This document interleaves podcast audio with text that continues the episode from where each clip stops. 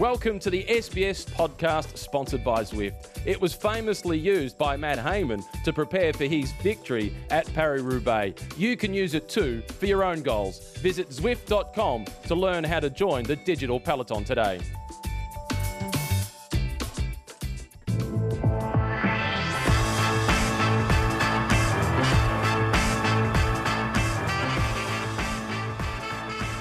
Welcome to the Zwift Cycling Central podcast. My name is David McKenzie, and you're probably saying, Where is the Frenchman Christophe Mallet? Well, guess what? I've kicked him out of the chair this week, or well, he's exited the chair.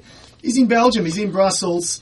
He's on some serious business over there. At last I heard, in fact, he was trying to find the great man himself, Eddy Merckx, but I think he ended up in a moule and frite restaurant. So he's sampling some of the goodness. But joining me in the studio today, the voice himself, Matthew Keenan. Great to have you on board. Thanks, Macca. And we've got a very special guest who is recently announced his retirement. And he's come home, I think, especially just for this. Simon Gerrans, welcome. Thanks, Macca. Um, just this, well, well, yeah, let's say it is just this. This is just coming uh, to see you guys today, yeah. How's it feel? How's it feel? Because 13, 14 years as a pro, but longer than that as an elite cyclist. It's a big part of your life. And then just like that, you've retired. It's been coming in your mind, I'm sure, but I'm sure there's a bit of adjustment. Yeah, most definitely. Well, it's been the, the big part of my life for basically 20 years now. Um, I've been travelling to Europe for about the past 18 years, and I cycled for a couple of years leading up to that. Um, and it probably hasn't quite sunk in how big a transition that I'm currently going through. But it wasn't an overnight decision. I didn't just didn't wake up one day and say this is it. Um, it was a long time coming for me, and there was obviously a lot of planning go into this sort of next phase of, of my life and a new career. Um, so it's kind of feel like it's just uh, you know it's just an evolution of me as a person, basically. You were renowned for your professional preparation and the guy that did everything right that didn't require talent. What's it like to wake up and not need to do those things, not need to go training, not worry if it's raining, not worry about the wind direction? Um, I've just started worrying about other things, uh, to be honest with you. I'm about to step into a, a new career in an industry that I know so little about. So basically, I've just refocused from preparing to cycle to the best of my ability to prepare a, a, new career and start learning as much as I can about the finance industry. Tell us about the role you've got. Um, well, it's really interesting actually, and um, Goldman Sachs, who I'm going to be working with come January, have put together a fantastic sort of uh, internship program for me, where over a six month period I'm going to be working um, in sort of five different areas of the business, and just to learn a little bit about each area um, and, uh, over the course of a month, and hopefully by the end of sort of six months, um, we've kind of found a found a position for me in an area that I've shown some interest in, and an area that they think they can sort of teach me as well. I heard you've been doing some transitional work already whilst you were still racing, spending some time in London, getting familiar with the office, those sorts of things. What's it like being a suit and tie guy? I can't tell you as yet, but yeah, I did do a lot of uh, travel back and forth to London over the past couple of years. But that was basically going through the interview process with Goldman's, um, which is quite extensive. I must have sat in close to 30 interviews uh, before I got this position. Um, that's, that's harder than getting a pro contract, I'd reckon. That's more, well, that's more interviews than he did at the Tour de France as a reporter. well, funnily enough, um, I've sort of read some, some stats on these positions, and there are somewhere circa a quarter of a million applicants a year for an internship role role at Goldman Sachs. But um, if you wear the yellow jersey at the Tour de France, you, you get to you shortcut just, the queue. You go up the ladder a little bit faster, yes, yeah, most definitely. So they have this program. Um, it's quite uh, popular for, or quite renowned for um, ex-army vets. Uh, that they take on army vets and, and develop a new career for them, and they take a few athletes uh, randomly as well, one or two a year uh, over the over the the sort of entire globe of the business. So I was pretty privileged to get one. Uh, you're managed by Andrew McQuaid in that regard. I've heard that you're the only name he considered putting forward. True, true. Um, but Andrew knew that I was showing an interest in this in this industry as a transition after cycling, um, and when he became aware of this of this internship program, um, he said, "I've presented this to you, but I wouldn't present this to all my athletes." So I was uh, I was I was really fortunate that uh, that through his sort of extensive network, uh, in the UK, he was able to come across this. I was going to say, you're not one to sort of sit still, I'd imagine, and, and sit around for too long. Let's go back and talk about your career because, and we'll try and condense it. I think we'll have to, but amazing career. And I don't think for you, at the end now of that, you'd say, gee, well, there's not too much I missed out on. What was there? What what did you miss out on in your mind? Was there something that you went, never quite got that? I've got one in my mind, but I want to hear it from you because you achieved. You're the only Australian to win two monuments, stage wins at the Tour, Yellow Jersey, Giro, Vuelta stage wins, um, plethora of other victories. But you know, I'm sure your standards were very high. Um, they got higher and higher throughout my career. Obviously, when I first turned professional, I had you know winning a classic was just something I never even dreamt of. Um, so yeah, obviously my objective started out quite modest when I first turned professional. Oh, firstly it was turning professional, and then once I turned professional, um, I definitely wasn't thinking about winning classics or wearing the yellow jersey in the tour. So yeah, the objective sort of grew uh, as I grew as a cyclist. Um, and if I look back now, you know, if you'd offered me now what I have um, at the beginning of my career. Um, obviously, it's time for it in a second, and I think most most riders would. So I look I'd, back. I'd just take a couple of your victories, actually. yeah, well, going, but, going back to getting that first pro contract, and you mentioned you were a lot more humble in your ambitions than what the CV ended up being. It was a tough journey. Were there a couple of moments where you thought maybe I won't even make it? Oh, many, many, many moments where I thought, you know, this is this is potentially uh, it. My, my, final year I raced uh, amateur in France. I basically said, okay, if I don't make something of it this year, this is it. I sold my car to pay for an aeroplane ticket. I basically threw everything at it for one final crack, and that turned out to be a pivotal season for me.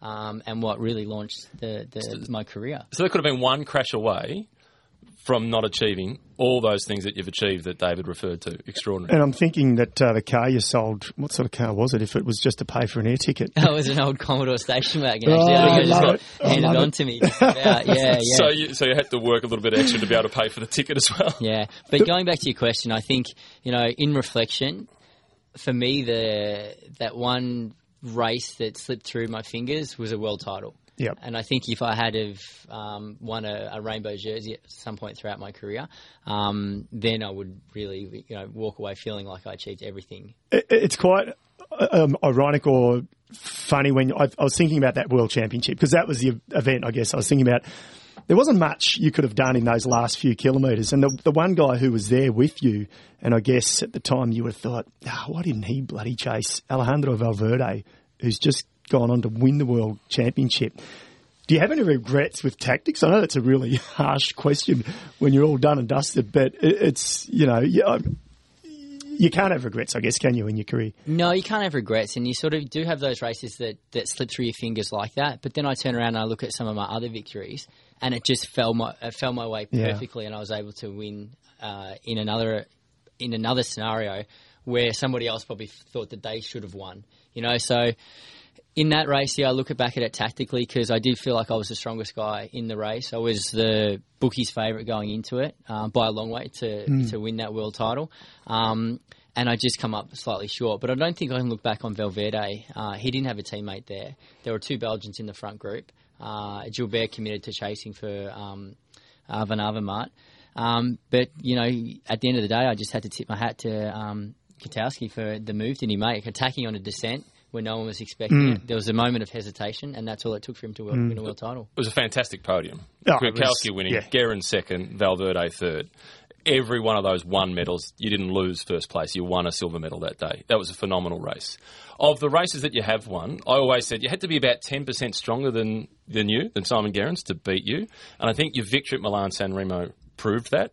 What's the one race that you're proudest of tactically? Not strength, but tactically.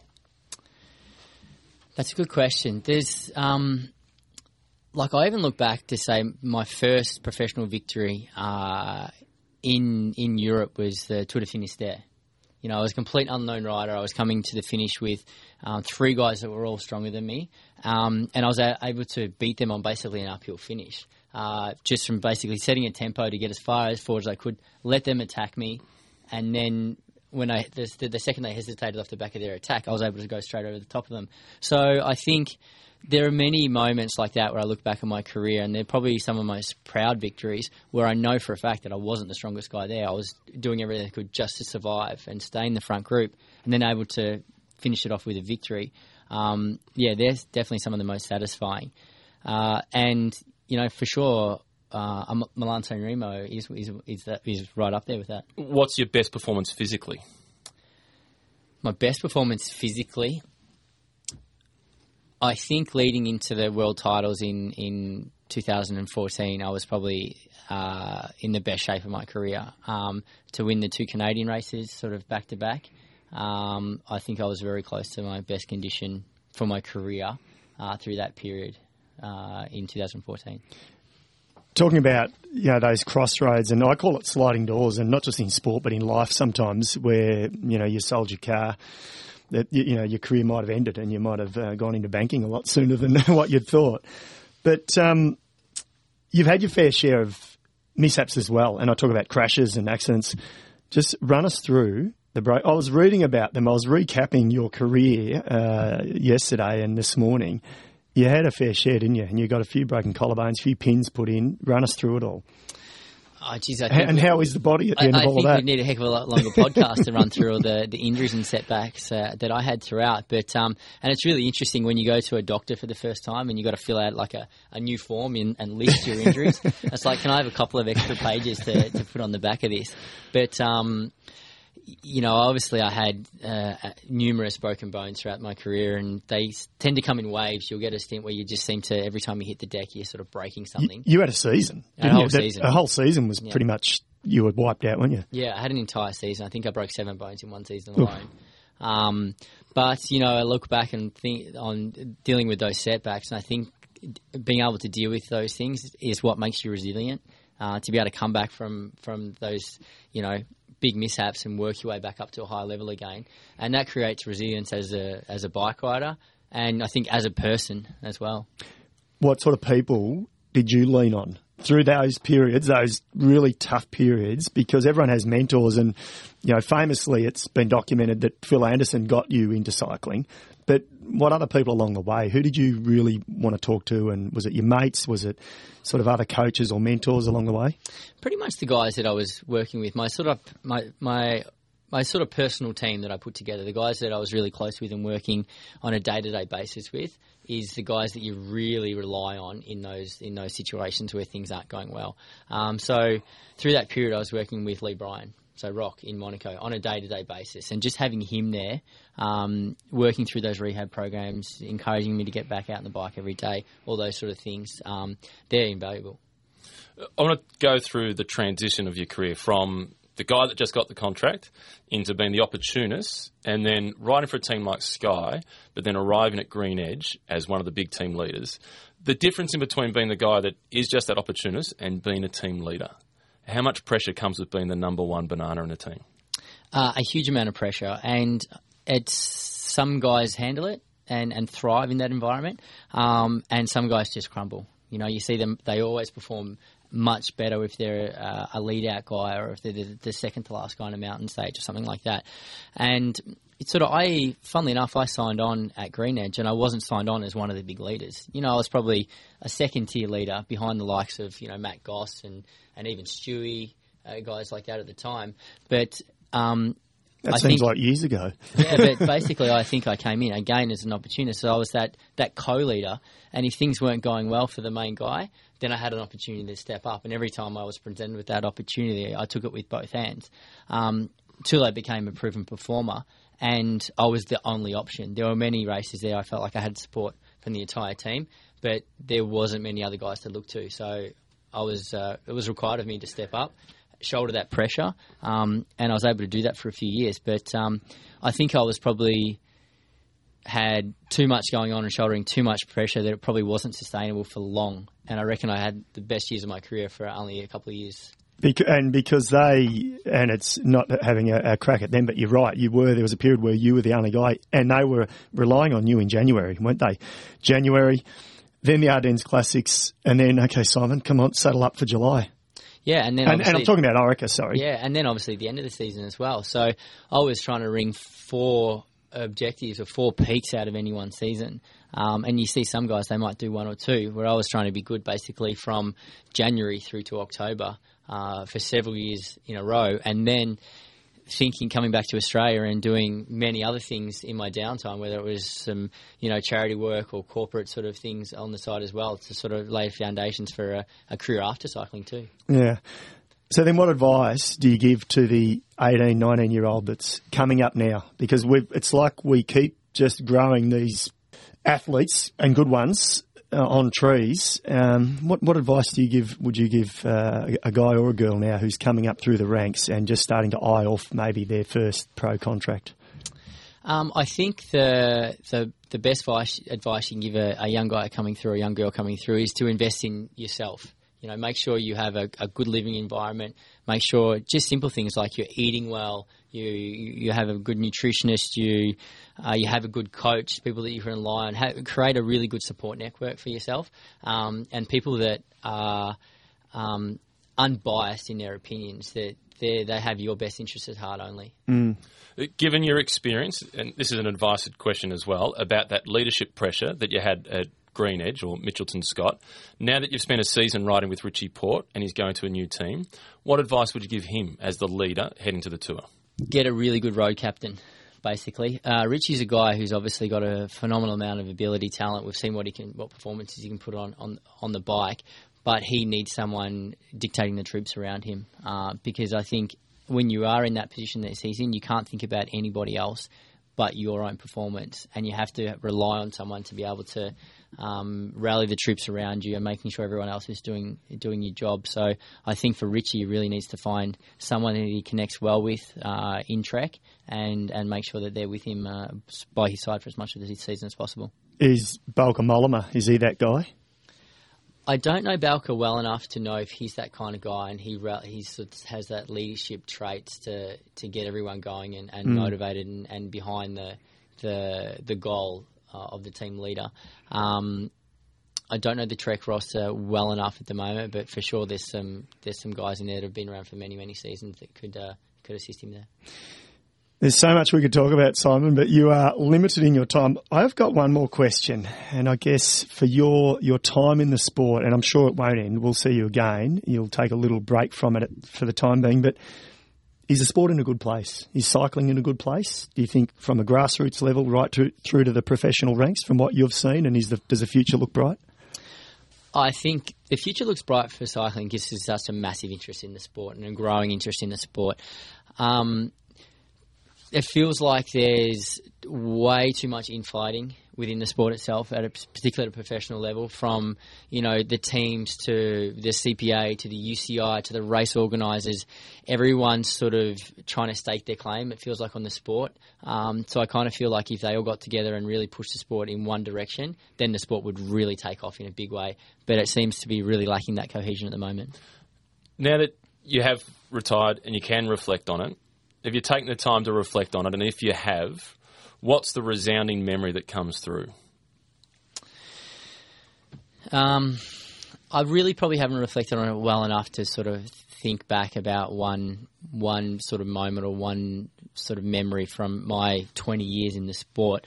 But I guess you know really what I take away from it is the the, the friendships that you create over that period of time and the and the and the mates you you you have. And I think you know, many of them come and go, but a lot will be sort of lifelong friends. So I think um, the lifelong friends is what you take away from a 20 year career in anything. For the people that have never met you, that have only watched you race, how do you hope they remember you? It's interesting because I don't think you see. Uh, you only see a very small snippet. You know, you only see the very tip of the iceberg when you're watching a race on television. You, you a lot of people have no idea um, the hard work and the preparation um, that goes into performing at the highest level. But you know, I think within the sport and the people who know cycling and, and know me, I think I'd like just to remember, be remembered as you know, a guy that did everything in their capability to to get the best out of themselves as a bike rider. I think you've achieved that pretty comfortably. Yeah, certainly have. Simon, it has been so good to having you come in again, flying back all the way from London just to talk to us. But it is seriously great to have you. Well done on a fantastic career, and I'm no doubt we'll see you somewhere around a bike race somewhere in the future. Well done. I hope so. Thanks, Macca. Matty Keenan, thank you very much for joining us as well. You have been listening to the Zwift Cycling Central podcast. Don't forget, subscribe on sbs.com.au slash cycling central. And don't forget, schedule a ride with our friends at Zwift. Thank you guys. And don't forget, Christophe Mallet, he will be in the director's chair in the next couple of weeks. And it is bye for now.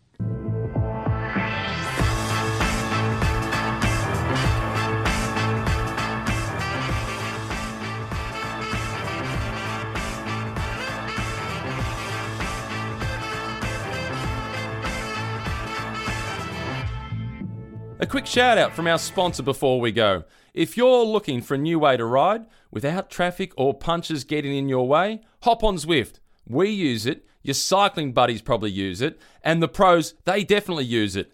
Zwift turned indoor training into a full on gaming experience. Connect your PC, Mac, or Apple device, and you'll pedal with thousands of cyclists around the world.